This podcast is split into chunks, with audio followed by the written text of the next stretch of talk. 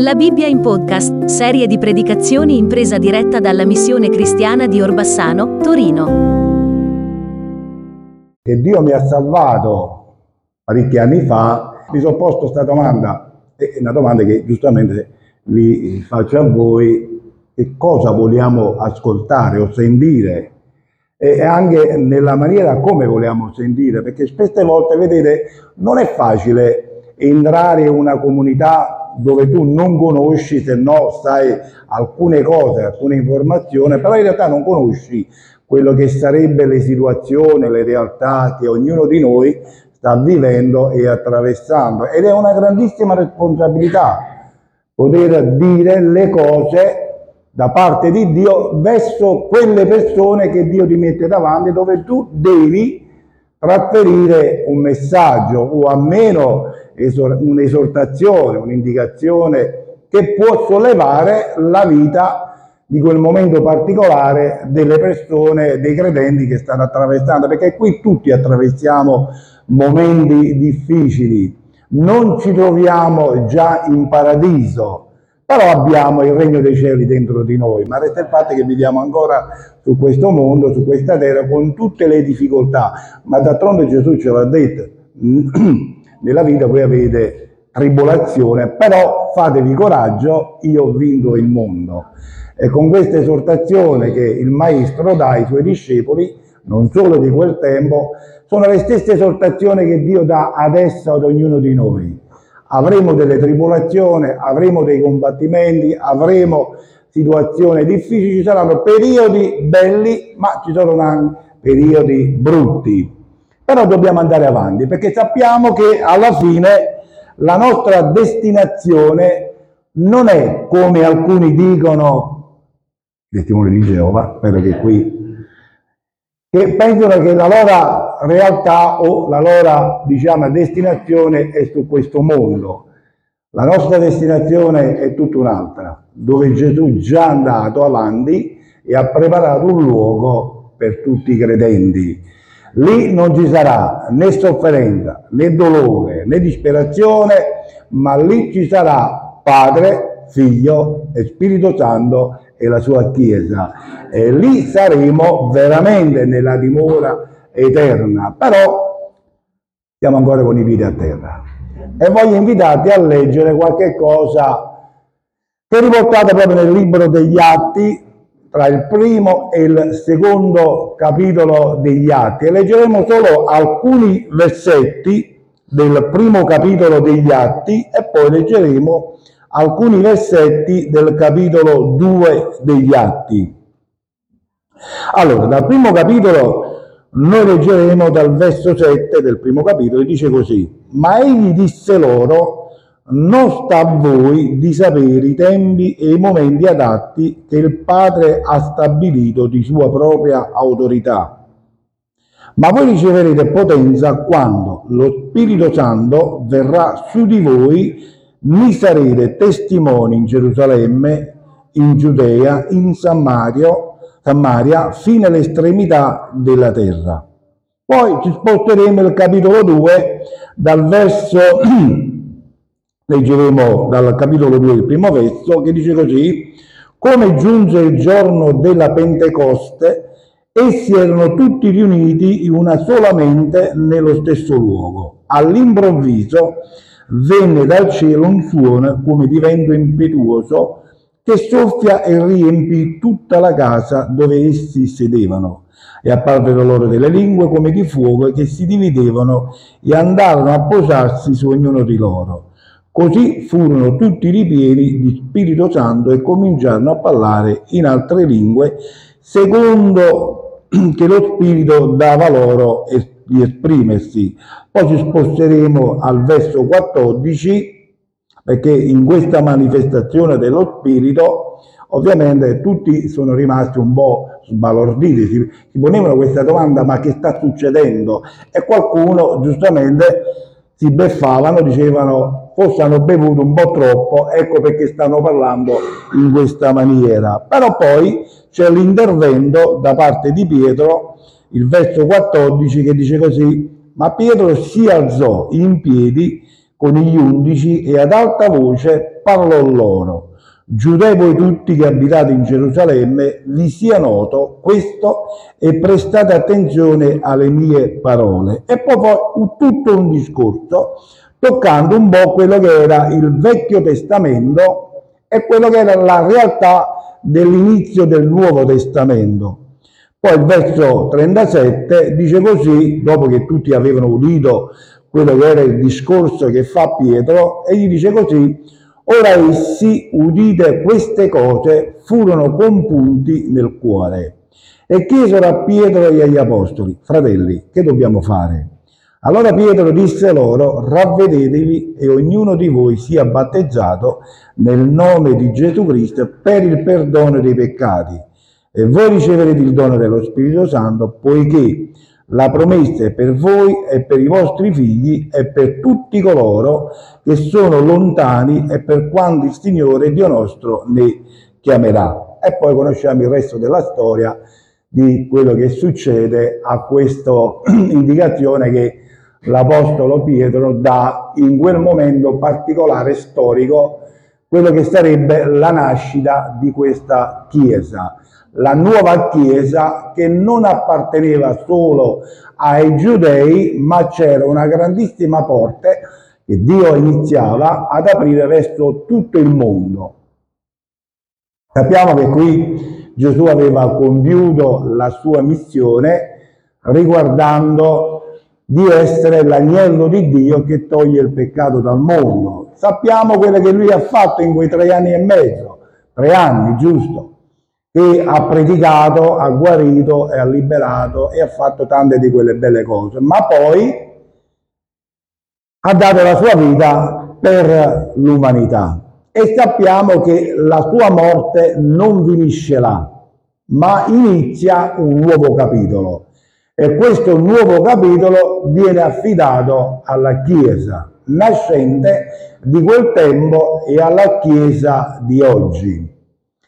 E questo inizio avviene anche con la promessa che già era stata fatta, che è riportata proprio nel Vangelo di Giovanni, quando Gesù parlò, quando io me ne andrò non vi lascerò orfani, ma vi lascerò, vi manderò lo Spirito Santo, la terza persona della Trinità, il Consolatore, colui che compunge di peccato, di giudizio e di giustizia.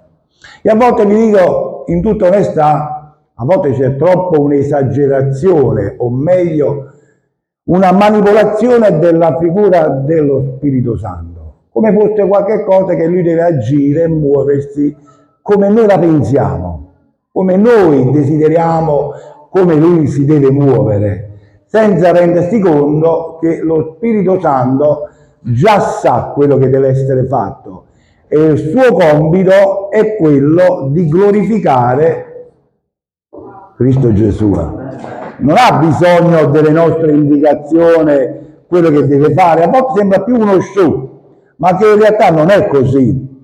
Lo Spirito Santo agisce e si muove nella maniera come noi ci sottomettiamo a Lui.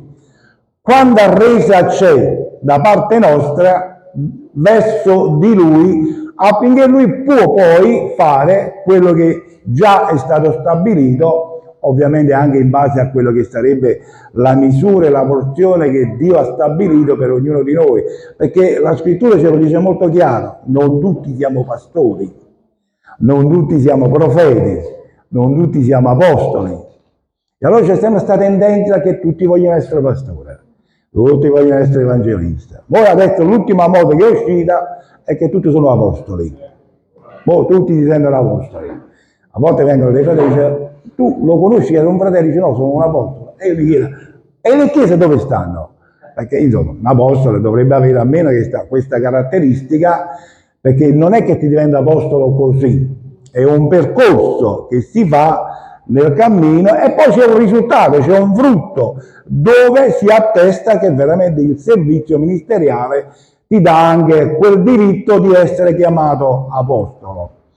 Allora io credo che soprattutto dobbiamo stare molto attenti come noi vogliamo o pensiamo di utilizzare questa figura dello Spirito Santo che viene data alla Chiesa perché la Chiesa, umanamente parlando, non può cambiare a nessuno. Anche la nostra stessa vita non è che è stata cambiata perché qualcuno ci ha parlato in una maniera o in una certa maniera e ha cambiato la nostra vita, ma chi ci ha convinto? Chi chi, ad esempio, quando io mi sono convertito, chi mi ha parlato a me per la prima volta è stato proprio un ragazzo di Torino, un certo Tino che solo a guardarlo, lui era stato chiuso per due anni in un istituto, un manicomio, perché aveva dei disturbi mentali e quando tu lo vedevi, la prima cosa che ti è dici, questo mi sembra veramente pazzo, perché aveva una figura che sarà che il Signore ti ha cambiato, però guardandoli sembra che non è che ti abbia cambiato.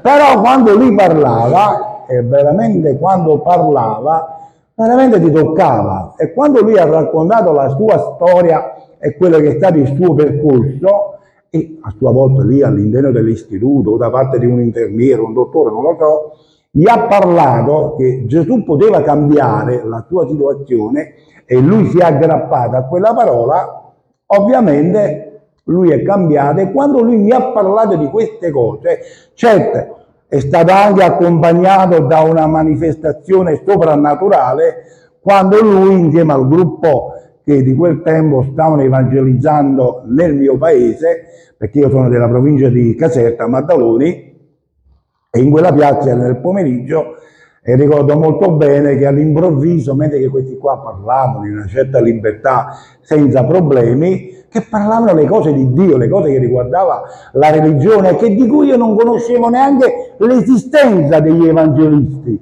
se non quella che era la figura tradizionale, religiosa, quelle che noi conosciamo, Padre, Figlio e Spirito Santo, la Chiesa Cattolica, è tutto qua. Se no, qualche setta o qualche uh, forma religiosa come i testimoni di Geova, gli Hare e altre cose del genere. Ma l'esistenza degli evangelisti io non la conoscevo.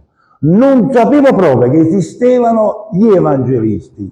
Non avevo mai sentito. E quando questo gruppo parlava, come è stato fatto oggi, eh, la loro storia, la loro vita, quello che erano e quello che poi sono diventati, e toccò il turno di questo ragazzo, di questo Tino, ci fu una manifestazione soprannaturale, come una nuvola all'improvviso si è posata su quella piazza e attraverso i suoi occhi uscivano due raggi di luce verso di me e lui poi ha raccontato questa storia.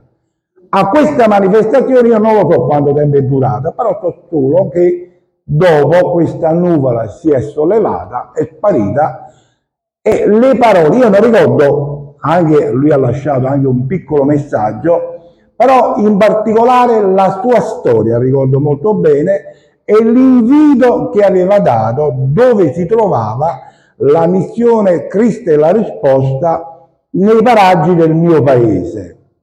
E poi lì il Signore piano piano ha fatto la sua parte, la sua opera nella mia vita. Però vi dico queste cose semplicemente perché era lo Spirito Santo che si muoveva attraverso questo ragazzo per parlare alla mia vita perché solo lui sapeva quello che io stavo attraversando, quello che io stavo vivendo in quel periodo molto difficile della mia vita dovuta dagli errori, a dalle scelte di vita che io avevo fatto e che di cui poi ci sono state anche delle conseguenze, conseguenze che poi mi stavano portando alla morte, perché fra me e la morte ci mancava proprio pochissimo, perché era anche arrivato a quello che era il disturbo di farla finita. Allora c'era un combattimento dentro di me da una parte il diavolo mi tormentava di farla finita, però dall'altra parte io invece volevo vivere.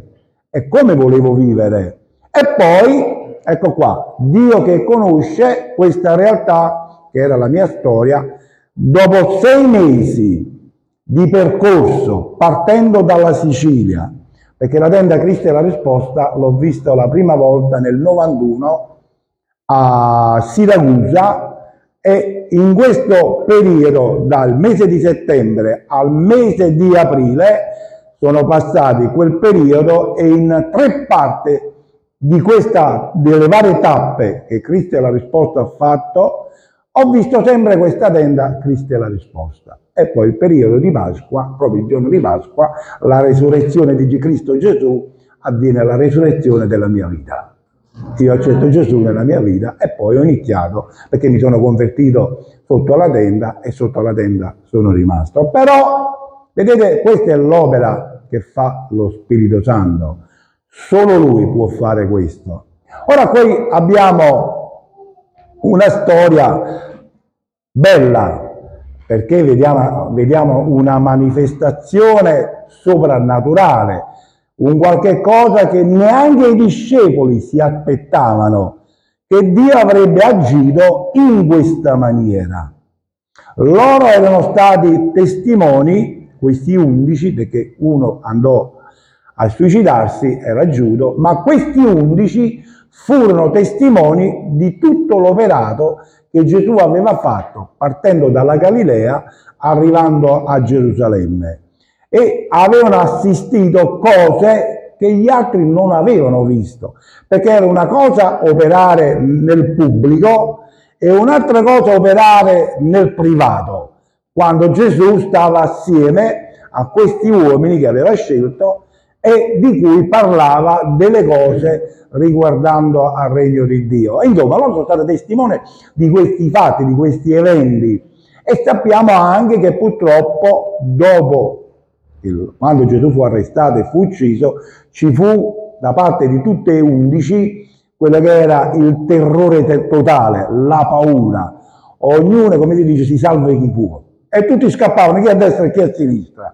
E non capivano ancora quello che Gesù invece gli aveva già avvisati che lui doveva deporre la sua vita. Sappiamo che poi Gesù li va a prendere e così inizia il lavoro che lui risale verso casa, Gesù e gli altri rimangono per testimoniare.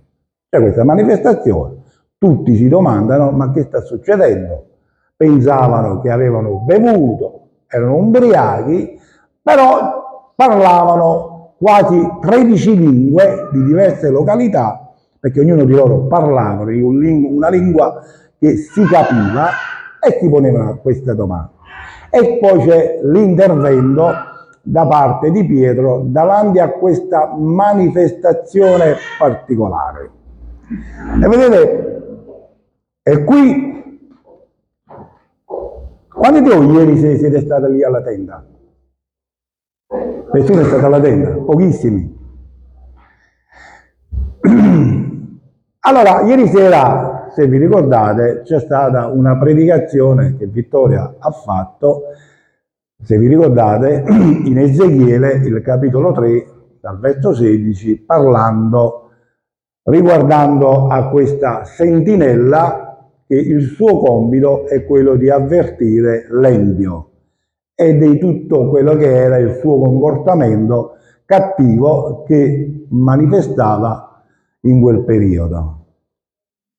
E alla metà della predicazione del messaggio che Vittorio stava portando avanti, nella seconda parte lui tocca uno degli argomenti che purtroppo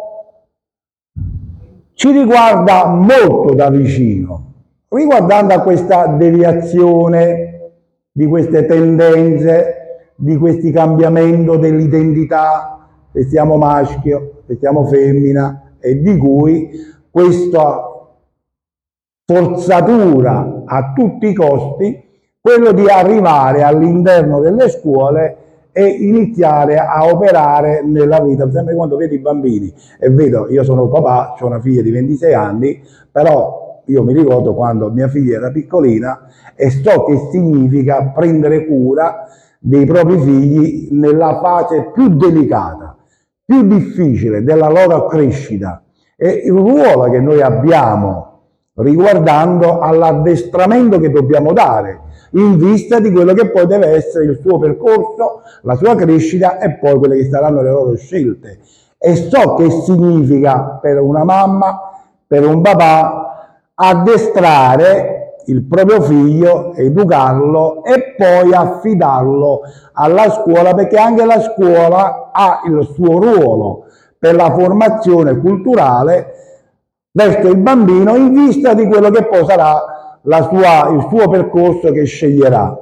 E quando tu senti che delle persone, dei malati, dei posseduti, scusate se uso questo termine, che vogliono cambiare a tutti i costi quello che sarebbe l'identità dei bambini, non è una cosa che tutti lo accettano, anzi non, non va per, per niente accettato un fatto di questo. Comunque, detto questo, alla fine della predicazione finisce tutto e un fratello viene da me, io stavo fuori seduto, come faccio tutte le sere, mi metto sempre fuori seduto, e viene da me e mi dice, certo che Vittorio oggi ha usato un po' troppo, ha rischiato perché eh, visto che è in, anche trasmesso in Facebook e altri programmi eh, social, e ha rischiato molto perché rischiava di essere arrestato.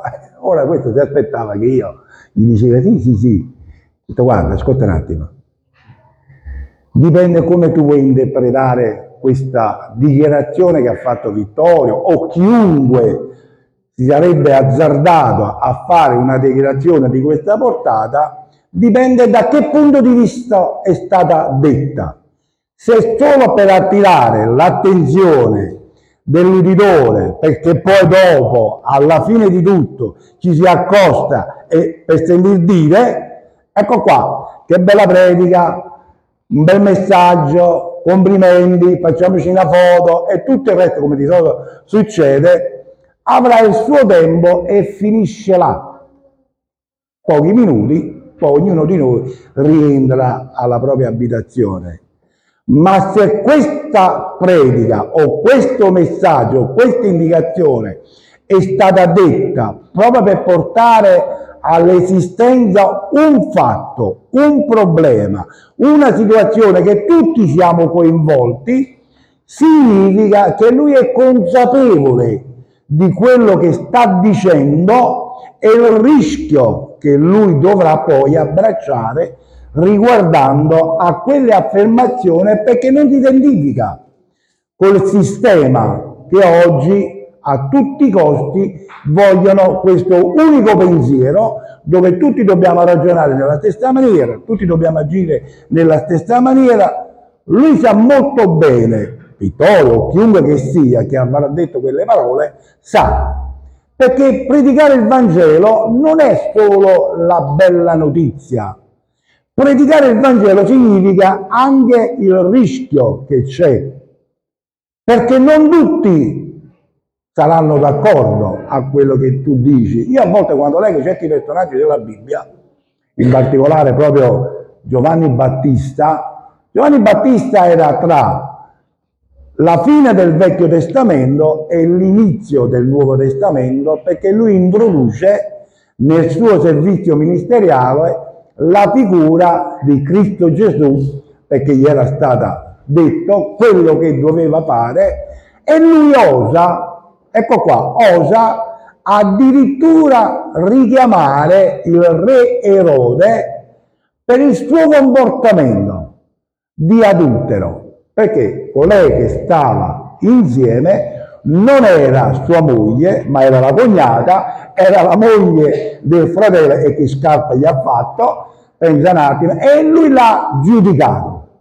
E a causa di questo giudizio, di questa dichiarazione, perché giustamente Erode rappresentava il, la figura per eccellenza, doveva essere l'esempio di quello che sarebbe la morale, l'educazione, il rispetto.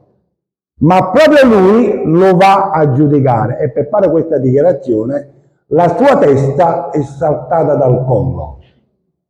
Cioè, vedete, questa è una realtà che quando Dio si muove e si muove per mezzo dello Spirito Santo, Grazie a Dio noi non siamo ancora a questo tempo. Possiamo predicare liberamente, possiamo fare delle dichiarazioni anche in pubblico ancora con una certa libertà. E approfittiamo. Approfittiamo di poter, certo, ovviamente sempre nel rispetto delle persone. Non è come alcuni a volte vogliono fare i Giovanni Battista che iniziano a gridare, a giudicare e poi tu vedi che la loro vita è tutta disordinata. Eh, non, non, è possibile, a parte perché Dio non mi in questa maniera, ma ci deve essere anche una certa coerenza da parte nostra veramente di applicare quello che sarebbe la giustizia, l'amore di Gesù nella nostra vita, perché le persone devono vedere, da un lato devono vedere una certa verità, perché loro lo sanno che purtroppo la loro condotta non è a posto, però nello stesso tempo devono vedere anche la via d'uscita. È come quando si va dal medico, non è che tu senti solo la sentenza che ti dà il medico, sai, c'è questo problema e, e ti lascia lì, ti abbandona a quello che è il tuo problema. Certamente il medico, se è un buon medico, inizia poi a dare delle indicazioni, iniziamo a fare questa cura, questa terapia, eh, queste ricerche, per capire più a fondo le cause e in che maniera possiamo risolvere il problema. E così fa la scrittura. Così fa il Signore, così fa la Chiesa del Signore. Tutti giudicavano quella situazione, hanno bevuto, sono umbriachi, sono alcolizzati, questi sono pazzi e questi sono così e sono colì. A un certo punto, stando al capitolo 2, che dice Pietro, si alzò, ma non solo lui, tutti quanti la squadra che era con lui, gli altri 11 o 120 che erano nell'alto solaio che avevano ricevuto questa visitazione da parte del Signore. Lui si alzò e gli altri cosa fecero? Iniziarono a predicare, a pregare veramente.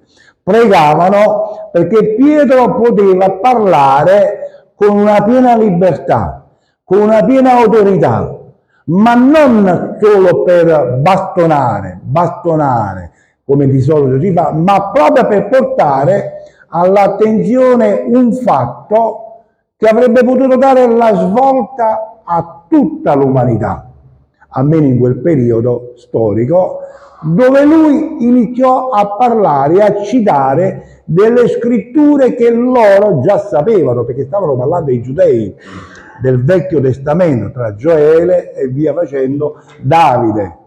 E poi vediamo che a un certo punto quegli uditori, udendo quelle parole, vedete c'è qualche cosa di particolare. Furono convinti, furono toccati nel cuore. E non è che sono rimasti là, beh, bel discorso, bella predica, bel messaggio, ho detto, ma che cosa dobbiamo fare? Cioè tu ci hai detto tutto, ci hai detto la verità, le cose stanno in questa maniera. E mo adesso che dobbiamo fare? Ecco qua. Cioè quando c'è una notizia che ti tocca, una notizia che parla al tuo cuore, c'è anche una contrarisposta da parte di chi ti ascolta. Che devo fare? Un po' come è successo nella mia vita e nella vita di ognuno di voi. Sì, questa è la verità e non lo posso negare, ma che devo fare? Una semplice parola, ravvediti, metta a posto, fanno cambi di destinazione. Per tanto tempo hai camminato su questa strada, l'hai fatto nell'ignoranza, pensavi che era in questa maniera che bisognava andare avanti, ma adesso non è più così. Cambia, inizia a prendere un'altra direzione inizi a vedere veramente la strada che tu devi percorrere, inizi a capire la tua esistenza che ti è stata data e da chi è stata data, per quale motivo è stata data. Perché il piano di Dio è ben diverso da quello che è il piano dell'uomo. Perché il piano dell'uomo è quello solo di arrivare a una distruzione, perché sappiamo che dietro poi c'è quello che è l'artefice, il diavolo, e che di cui cerca di cambiare tutto un programma che Dio si era stabilito. Perché quando noi leggiamo il libro della Genesi e vediamo che nel portare all'esistenza ogni cosa e pone l'uomo al centro di tutto il creato, gli disse tutto ciò che era stato fatto era buono, mangia, godi, lavora, non dice poi disoccupato. Che qualcuno pensa, beh, quando stiamo in paradiso faremo i disoccupati, non lo so. Però una cosa è sicura, stando a quella che gli ha detto nella Genesi, ma non pensa che faremo i disoccupati e lì non ci sarà il reddito di cittadinanza. Per chi ha qualcosa da dire. Però, ecco qua, Dio affida un programma particolare per il bene dell'uomo. E Dio vuole riportare di nuovo quello che era il piano originale ma adesso con una scelta, una volontà nostra, o seguire colui che si chiama Cristo Gesù, oppure seguire quello che abbiamo seguito fino adesso. Ma entrambi le scelte c'è poi sempre una conseguenza, sia in bene e sia in male. Deve arrivare a una conclusione. Però voglio dirvi una cosa molto importante, questo lo dico a me, lo dico a tutti quanti voi, lo condivido insieme a voi. Questo è il tempo che noi abbiamo ancora a disposizione per parlare del Signore. In questi giorni so che ci doveva essere una marcia riguardando a quella che ieri c'è stato, quella che si fa ogni anno, riguardando a questi diritti che Vittorio già ha sottolineato ieri sera e che di cui le autorità comunali non hanno permesso. Ora cercate di capire solo il punto e poi concludo. Non è stato dato il permesso di svolgere la manifestazione come diritto di famiglia, identità, nei confronti di, di coloro che vorrebbero rimuovere questi diritti. Non lo so, a Torino quante chiese ci sono? 100 o più di 100. Penso che più di 8-9 mila credenti sono presenti sul territorio, più o meno grosso modo dovrebbe essere, forse pure di più. Ora, ci è stato negato questo diritto. E io mi sono posto questa domanda, ma perché ci è stato negato questo diritto? Eppure noi siamo la maggioranza. Nella Costituzione c'è la libertà di espressione religiosa. Perché è stato bloccato e non ci è stato concesso? Allora io mi pongo questa domanda e di cui anche noi ci dobbiamo porre questa domanda. Ma sono fatto i miei calcoli Forse perché non siamo abbastanza uniti da poter far sentire la nostra voce.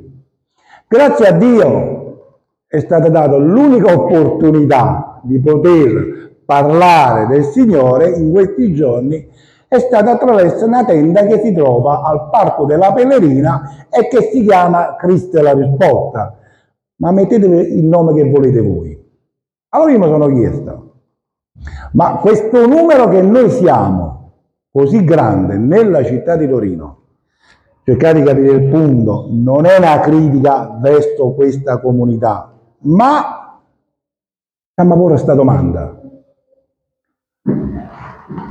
È vero che ci sono stati tanti problemi e siamo stati combattuti perché non volevano darci il permesso, ma poi Dio ha aperto le porte e dove Dio apre l'uomo non può chiudere.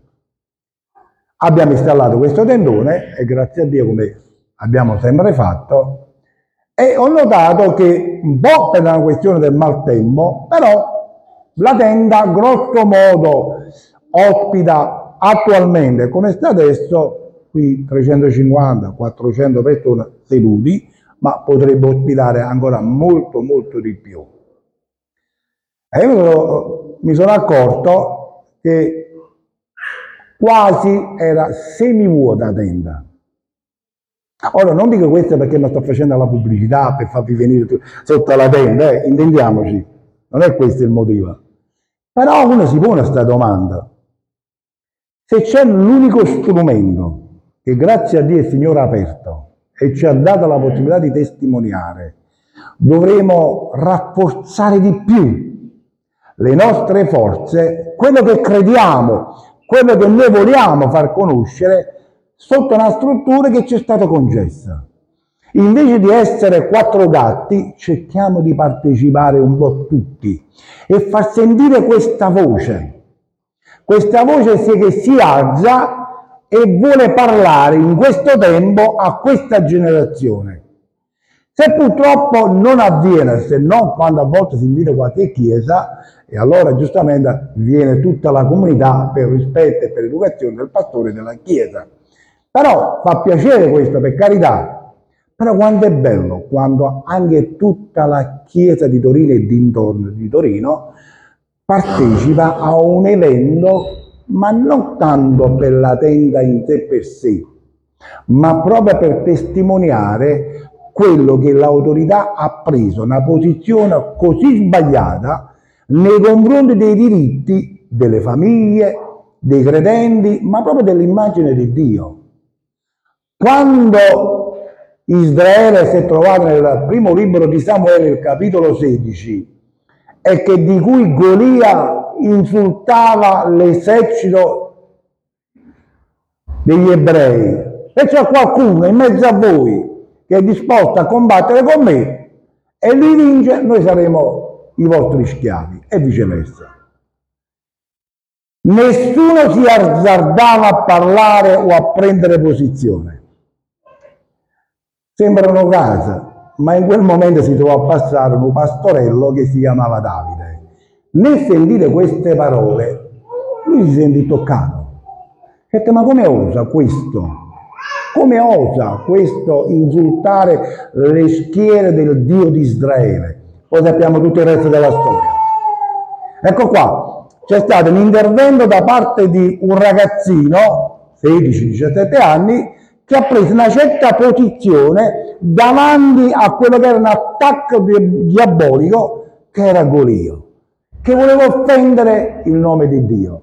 Io credo, e concludo anche perché giustamente sono fatte le 12 e mezza, non so a che ora finisce, però dico questo proprio per un'indicazione a tutti quanti noi, me compresa che stamattina io sto parlando, questo è il momento che noi dobbiamo alzare la nostra voce. Se vogliamo vedere Torino, Milano, Napoli e tutte le altre città d'Italia, se li vogliamo vedere salvate, significa che ognuno di noi deve sollevarsi dalla propria posizione e unirsi a quella che è l'unica Chiesa. Poi ci sarà lo Spirito Santo che agisce e farà la sua parte, proprio come vediamo qui. Questi discepoli, che erano stati testimoni di Gesù, dopo la sua morte andavano a nascondersi ma quando furono ripieni di Spirito Santo non si sono più nascosti, hanno esposto la loro vita. Chi è stato arrestato, chi è stato ammazzato, chi è stato lapidato, come Stefano e via facendo, chi ha dovuto subire l'esilio, ma la Chiesa cresceva, si moltiplicava, la Chiesa veramente si presentava in quel periodo storico e grazie a Dio, se siamo arrivati oggi al 2023, è grazie a quell'intervento che è partito duemila anni fa. Amen. Forse non aspettavate questo messaggio o un messaggio diversamente. Ma in tutta onestà, lui quando me l'ha detto ieri sera, eh, era quasi mezzanotte, diciamo così, mi sono detto, ma domani che devo dire? Poi stamattina, perché mi alzo presto di mattina, e andando verso un parco che sta lì vicino, e il Signore piano piano iniziava a parlarmi dello Spirito Santo e che cosa Lui è capace di fare quando noi gli diamo la possibilità di agire nel contesto e nel tempo che noi stiamo attraversando. Perché non deve girare solo attorno a noi. Sto bene io, stanno bene tutti quanti. Se sto male io, deve stare male tutto quanto. No, quello che abbiamo ricevuto lo dobbiamo dare. Amen. Dio vi benedica. Avete ascoltato La Bibbia in podcast, serie di predicazioni in presa diretta dalla missione cristiana di Orbassano, Torino. Se desiderate contattarci, potete scrivere all'indirizzo mail missionecristianatorino-gmail.com.